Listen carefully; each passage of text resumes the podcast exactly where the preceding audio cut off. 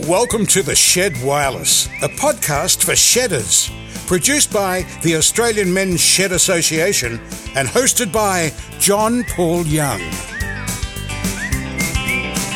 Yeah, there's something for you at the men's shed. Hello and welcome to the Shed Wireless podcast, made in Australia and distributed all over the world for the love of shedding. Today I'm bringing you this special edition of the Shed Wireless from Larrakia land. We acknowledge the Larrakia people, the traditional custodians of the Darwin region, and pay our respects to their elders past and present. I also recognise their deep and spiritual connection to the land and sea of Larrakia country. Shedders, I've been on the road in Darwin, visiting sheds and getting to know the place, and what a place it is. Larrakia country is indeed beautiful.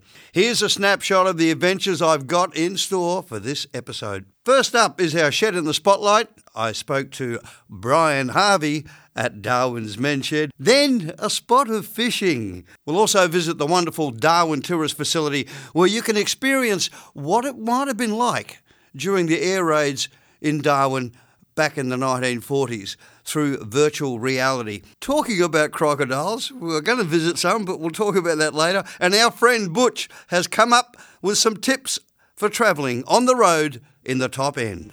You're listening to The Shed Wireless with my good friend, John Paul Young. It's a podcast for shedders across Australia and around the world. Get ready to shed.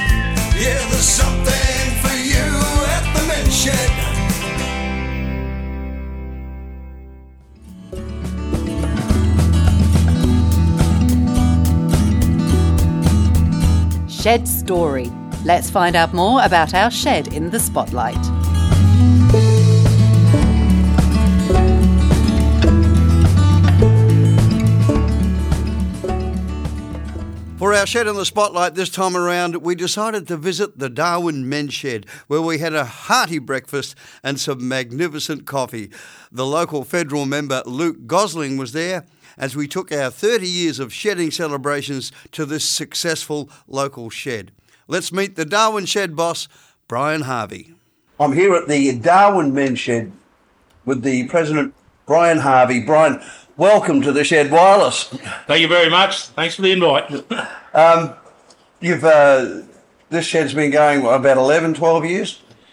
yeah, it's been going for um, just on 13 years now. Uh huh. So, um, yeah, we've got a fairly um, good group of guys here now, um, some quality tradies and whatever, and um, we try and educate uh, some of the other ones that don't have the skills.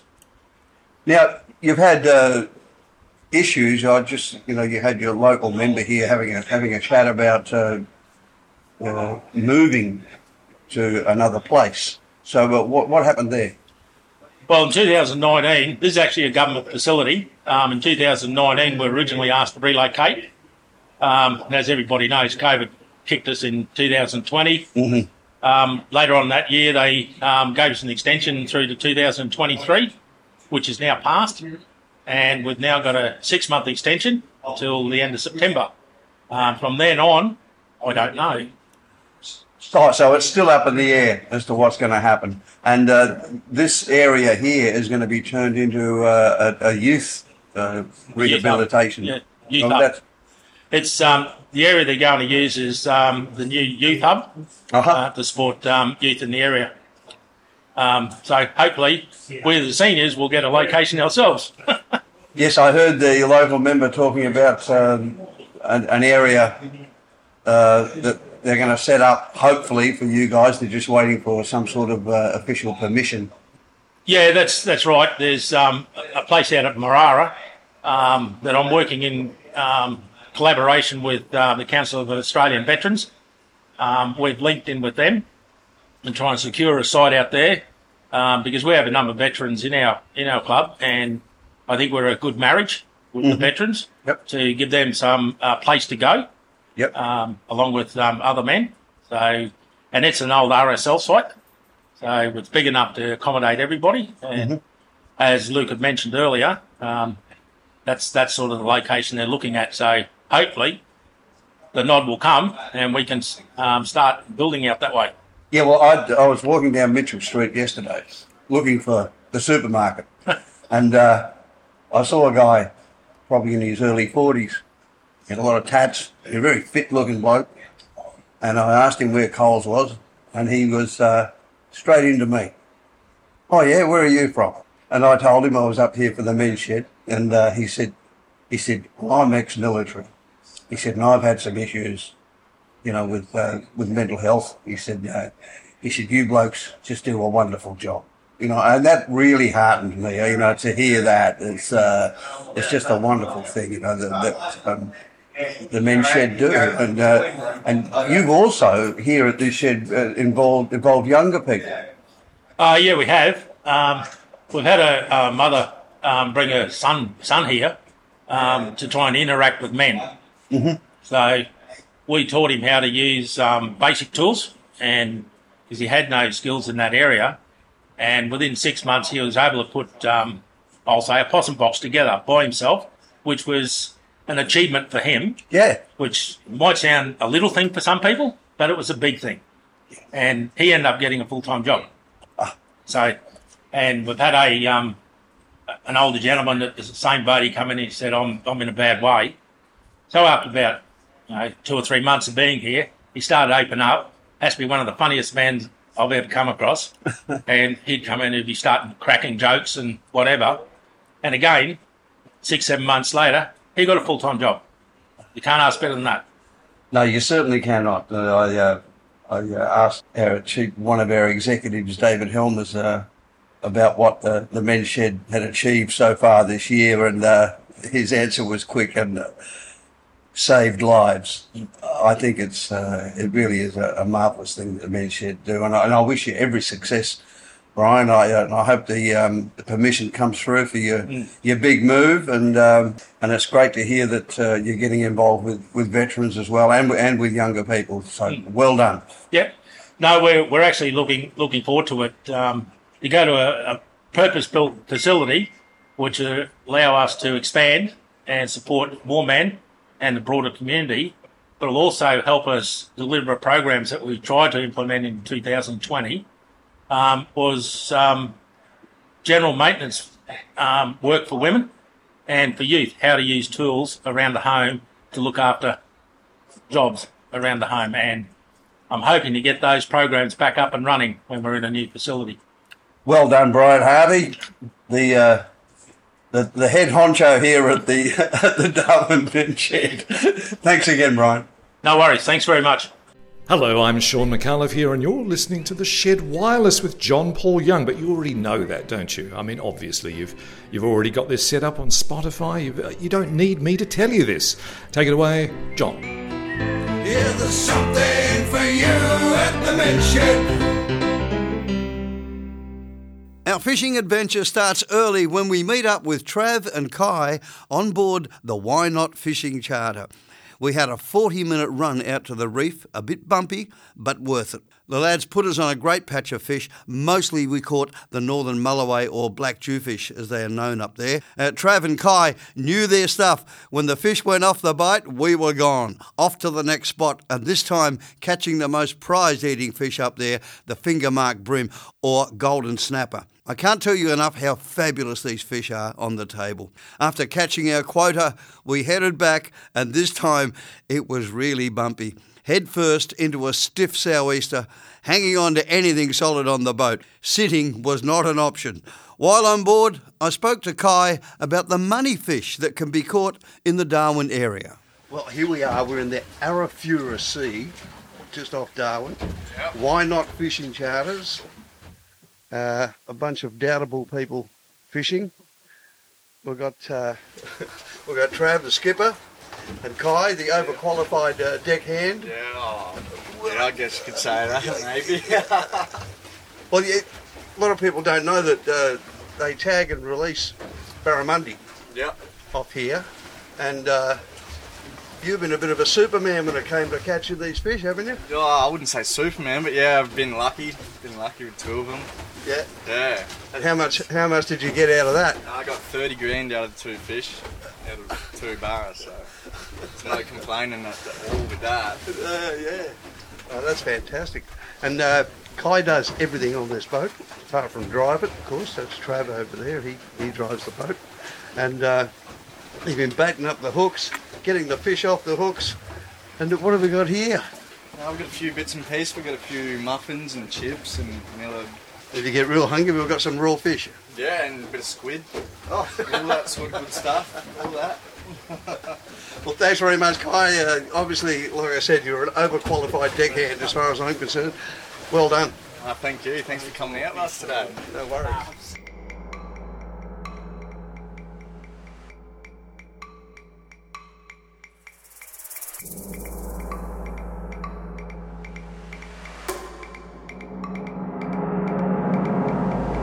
The Darwin Tourist Facility was our next stop, located on the main wharf in Darwin. This was the scene of many Japanese air raids in World War II.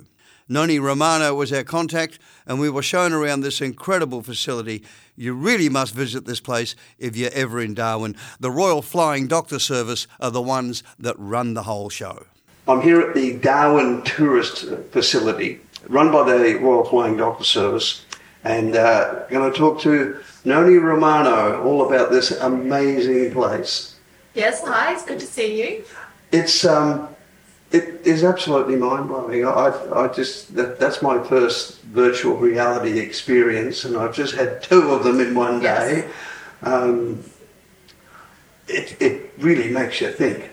This place, it uh, it takes you back to that awful reality of uh, of the bombing of Darwin. I mean, the thing I didn't know that it was air raided over sixty times. I think most people thought that it happened once. Um, how long has, has this been open? It's, it's an incredible facility. Well, thank you. It's uh, we opened in June 2016, so I come out to seven years now, and we tell the true stories about the Royal Flying Doctor history as well as the bombing of Darwin, as you've just mentioned.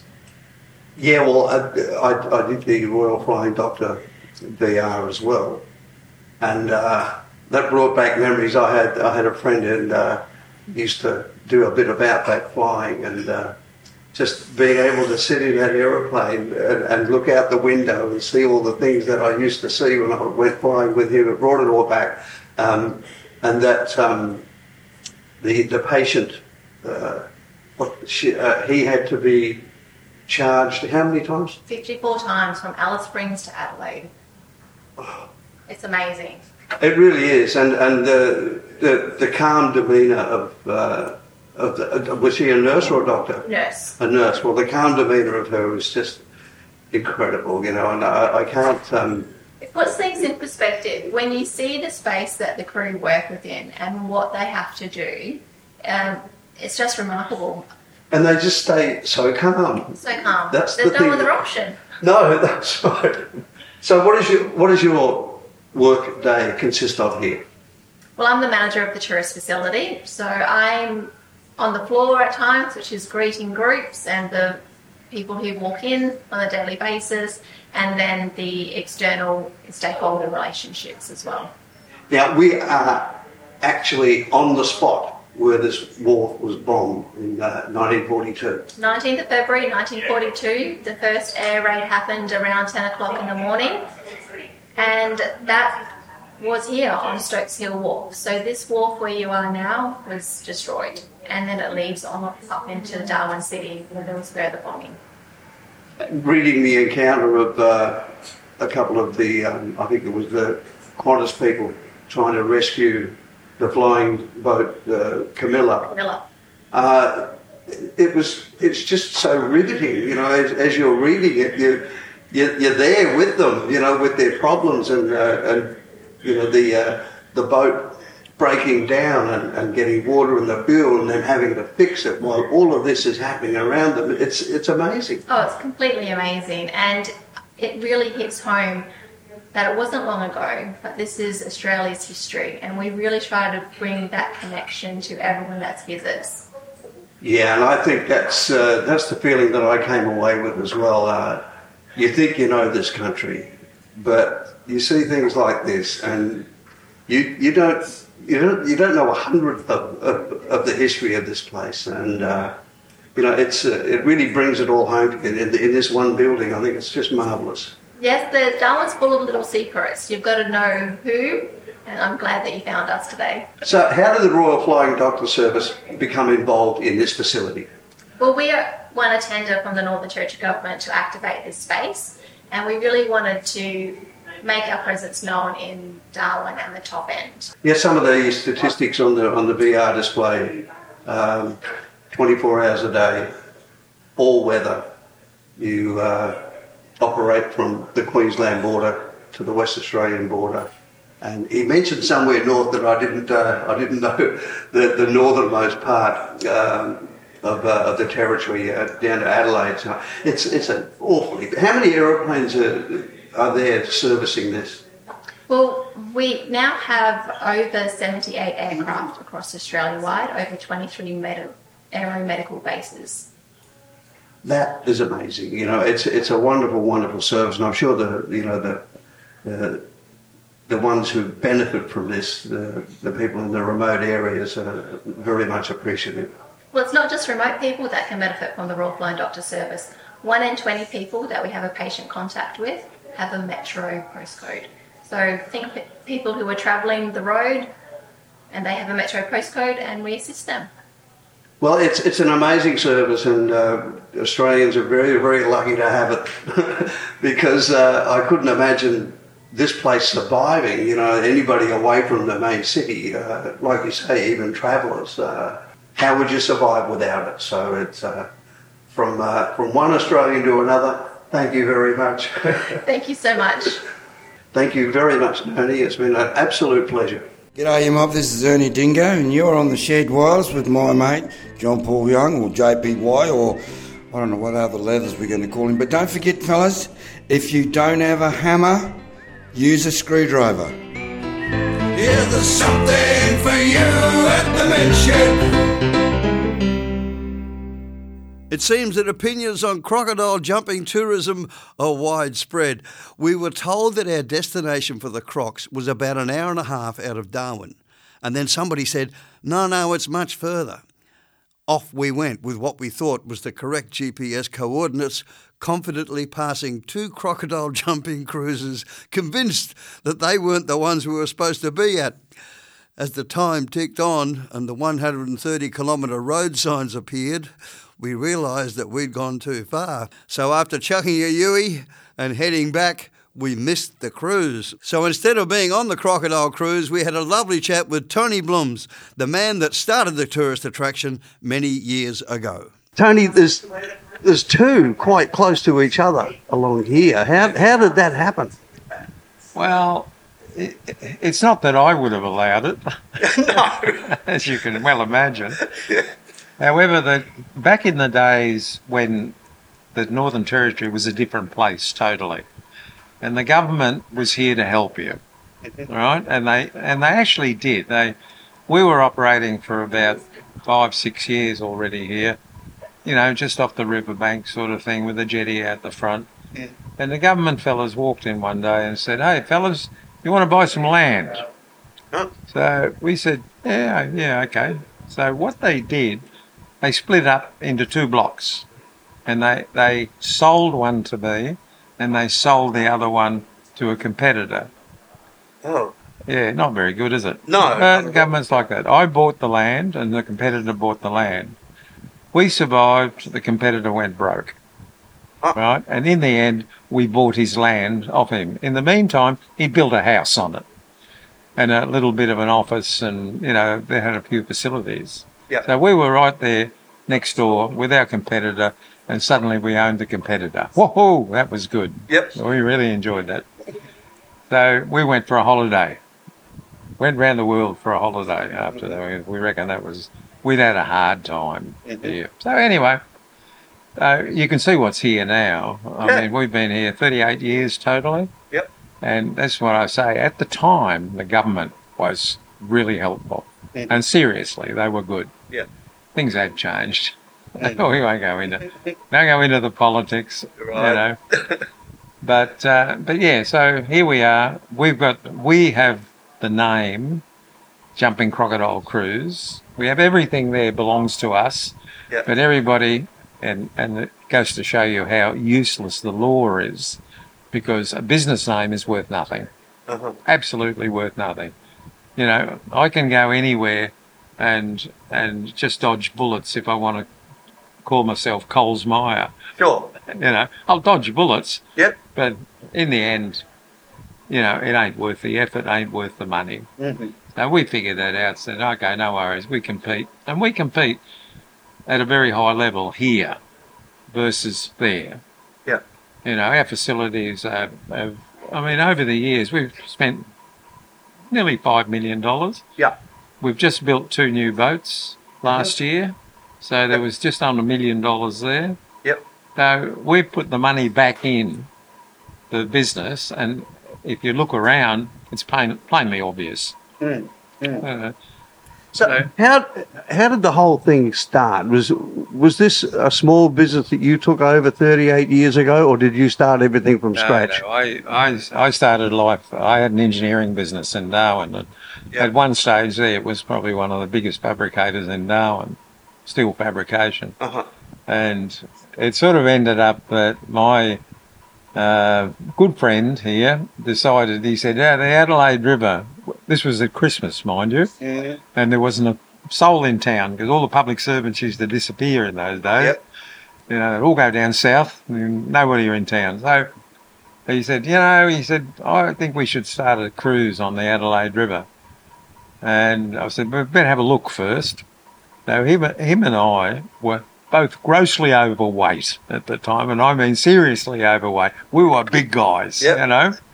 and he brought his dinghy and he hopped in the a little dinghy. It was a little three metre punt Yeah. and we went out there and drove up the river. Now, the crocodiles, even at that, there wasn't as many because they just stopped shooting them a year or two Yes, earlier. I remember that time. Yeah. yeah, right. But there were still crocodiles there, and we were half, halfway up the river, and I thought, this is dangerous. what are we doing here?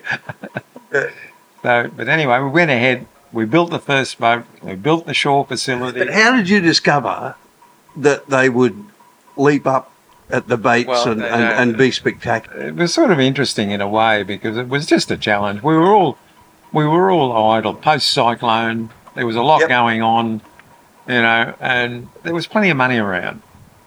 And uh, the politicians had plenty of money too. But well, we didn't have politicians in those days. In actual fact, we had we had the old the old government, which was just you know it was different, Yeah. totally different. So Bureaucrats. yeah, bureaucrats ran the show. Yeah. So, and and I, I I tell you what, it's not often I talk well about bureaucrats these days, but in those days, I give them a lot of credit. Credit, Okay. a lot of credit. Yep. You know, so so anyway, we built the boat, you know, and we built the facilities, and then we went out and we made a little flyer up because we didn't have no photos or anything at that stage, Yep. you know, and we made a little flyer up and we put it out in the market, and no one turned up. and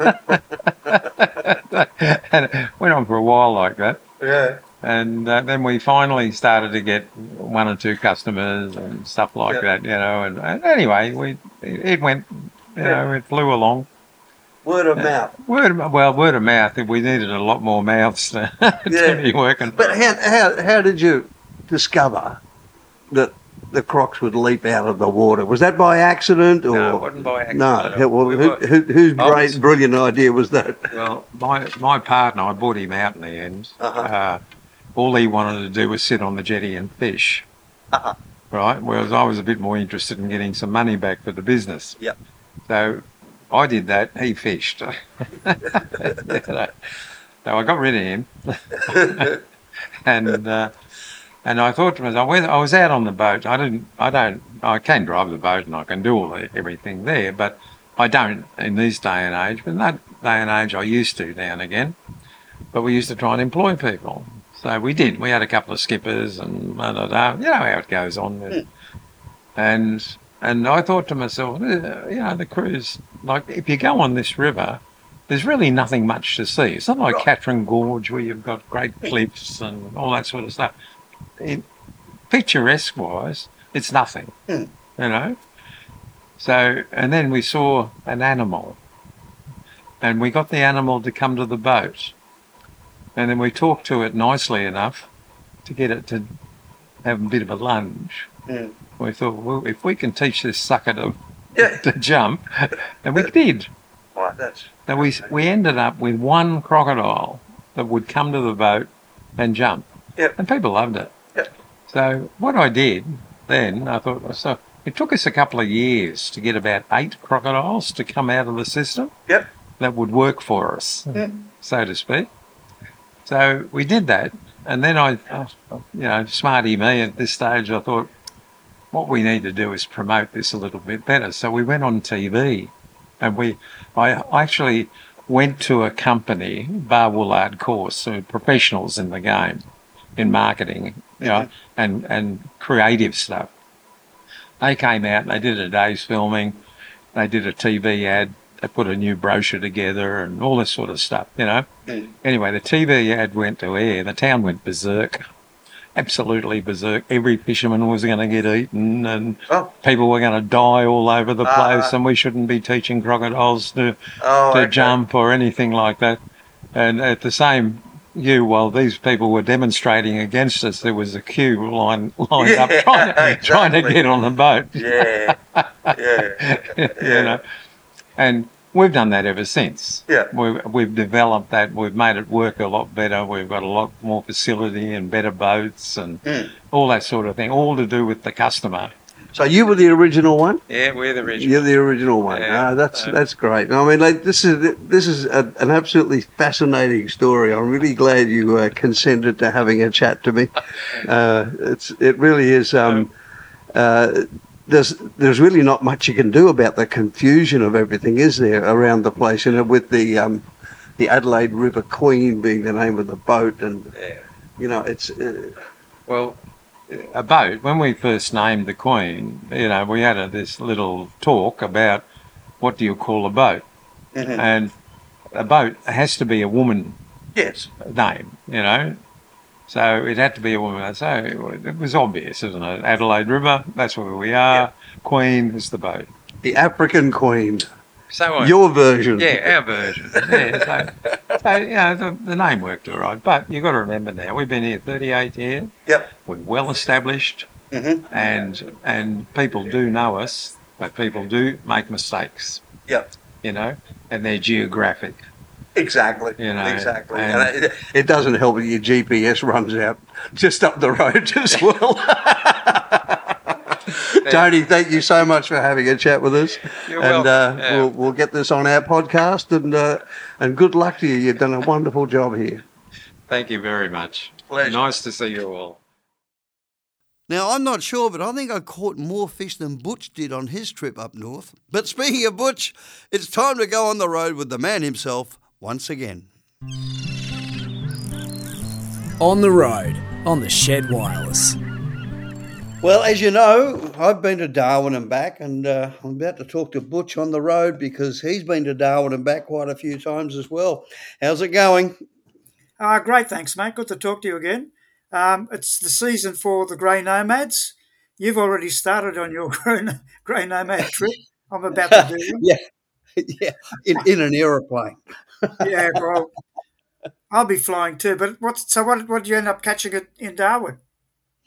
Well, uh, we did what you would call skull dragging, being a you being a purist fisherman these days. Um, I uh, we went out uh, on a charter, and uh, uh, it was called YKnot Charters, and uh, we went out there and we had a we had a great day. It was uh, it was very very very very very windy on the way back, punching into a, a sou'easter, but. Um, but it was well worthwhile because uh, we caught a lot of fish, a lot of uh, a lot of soapy black dew, and uh, enough um, finger mark bream to keep me happy that, I, that I managed to snaffle and, and get home. They are without a doubt the best eating fish. They're the best eating fish of the lot, I reckon. Yeah, absolutely. They leave barramundi for dead. Oh yeah, the, barra uh, barra hugely overrated. When you when you fish in the tropics and you get all those um, the red fish, all those different red emperor and your and your coral trout, your finger mark bream, your all those uh, mangrove jacks, all those sort of things, they leave barramundi for dead. It's just the fact that barramundi now are so uh, available due to farming that uh, most uh, fishmongers around all around Australia and restaurants serve them because simply because they're relatively cheap and um, very readily available. So, Well, especially um, now that they, they you know, they're, they're heavily farmed. Yeah, absolutely. Oh yeah. Any any barramundi you get now in the fishmonger or restaurant, you could almost guarantee it's not a wild caught one. But having Mm. said that, I think they're okay. There's nothing wrong with that because uh, if they're wild caught, they'll eventually get you know netted out because the only way to catch uh, barramundi uh, commercially is with with nets in the Oh, mouth of okay. estuaries and. Um, the- in Darwin, in, in Northern Territory, they've been very smart because they've stopped all that netting in a lot of the rivers uh, Mhm. because they realise the value of barramundi as a as a resource for the grey nomads and all the other tourists that go there. They mainly go to the Northern As a Territory. to sport, as a sport fish, you mean? Yeah, yeah, yeah. yeah, yeah. absolutely. But also, you know, you can keep the odd uh, saltwater barra when you're up there. There's no no ban on it, but um, I mean, the, the numbers are restricted. But I mean, they're Mhm. smart. They just you know allow people to go up there and say, "Oh, "I've caught my first barramundi," and you say, "Where?" Mm. Oh, the Northern Territory. Oh, well, everyone goes up there. But you didn't fish for barra. You just went off, offshore in deep water fishing, did you? Yeah, that's yeah, that's correct. We were, you know, oh, I suppose um, 40, 40 minutes, uh, forty minutes to an hour um, run out uh, out into the out into the into the darkness as it was. but it was it was great, you know. Like if, if we didn't catch anything within uh, five, if- the guy was certainly cut out of your mould butch. If we didn't get anything in five or six minutes, we were gone and off to the next spot. yeah. Well, that's that's the way you operate in the tropics a lot because um, they he would have had a whole lot of marks where he would have had uh, um, reefs or wrecks or something, and you Correct. just idle up to them, have a look around, look at your sounder. If there's no fish there, you move on. If there's fish showing, you you test them out, see if they're of legal size and what they are, and as you found out, you found some beau- beautiful finger mark and. They, and Yeah. they, they're a schooling fish, so you would have been right onto them. Yeah, well, you know, as as uh, as luck would have it, I did not catch one finger mark bream, but the bloke next to me did. Oh, you were on the wrong side of the boat. Well, ex- well, no, he was on the same side, uh, and I, I also lucked out because of, because of my uh, eczema problems with my fingers. You know, he was uh, he was extremely kind and uh, and baited my hooks for me. You're going to love this. Baited all my hooks for me. All the blokes were complaining about the smell on their on their fingers after the um, after the, the the jaunt out there, but I I amazingly mine smelled like roses. Yes, well, that brings me back memories when we used to fish together a lot, John. I mean, I can't remember you ever putting your own bait on. And uh, we won't be talking any more about that. Thank you very much. Did you? Did you end up using any live bait? Did they, would they only have um, pilchards and? No, no, it was all uh, Squid? it, it was squid and pilchards and things Yeah. like that. Um, And uh, of course, uh, if we caught a, a decent bait type fish, then uh, that would be dispatched and uh, and on the bait board within seconds. Uh, our deckhand Kai, uh, he was uh, a bit of a gun fisherman, a bit a bit uh, a bit like yourself in the younger days, mate. He caught two barra because I think it's Sportsbet has uh, a whole thing going on up there with barramundi worth money. Uh, he caught one worth ten thousand dollars, and then promptly caught another one worth twenty thousand dollars Wow, in the last month. So he's doing he okay. Definitely uh, an overqualified deckhand.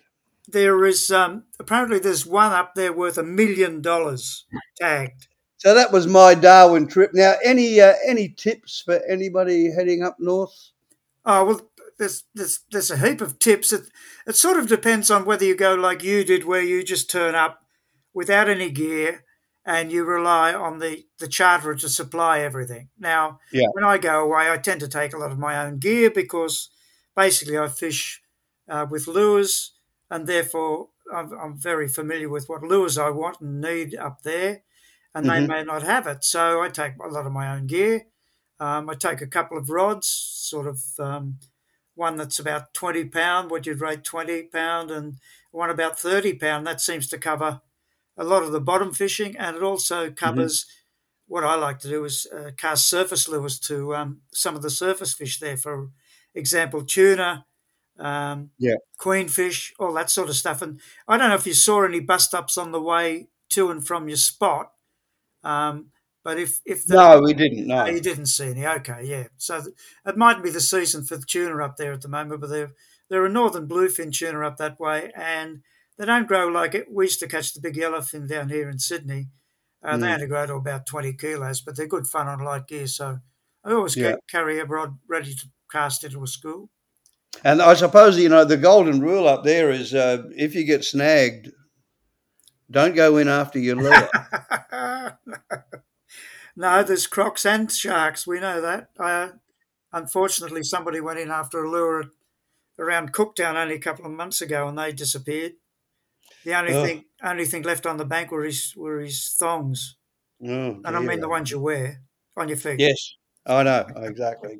And on that note, Yes. thanks, thanks a lot for that uh, quick uh, quick chat about Darwin and, and all things. We're going to come back and uh, and do another chat with you very soon because you're heading uh, you're heading out to the Kimberley. So Yeah, yes, I am. hold that thought, Butch. Hold that thought, and we'll speak to you very very soon. Okay. Thanks again. Okay. Bye. talk to you soon. Bye. Well, what an adventure that was. We really did have a great time up north. Now, do you think we should go on another adventure? Please say yes. Where to next? Send me an email, theshedwireless at menshed.net. Share this podcast with your mates. They don't even have to be shedders. Give them a hand to subscribe if you can, or send them to www.menshed.org forward slash the shed wireless. Until next time, folks, for the love of shedding.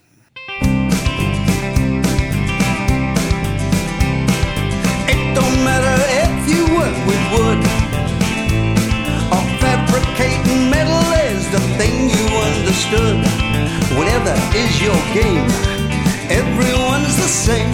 Yeah, we can do it all at the men's shed. Short, fat, tall, skinny, hairy, bald. In the shed, it's welcome one and all. Share the skills you know. We're all having a go. There's a helping hand in the bench shed.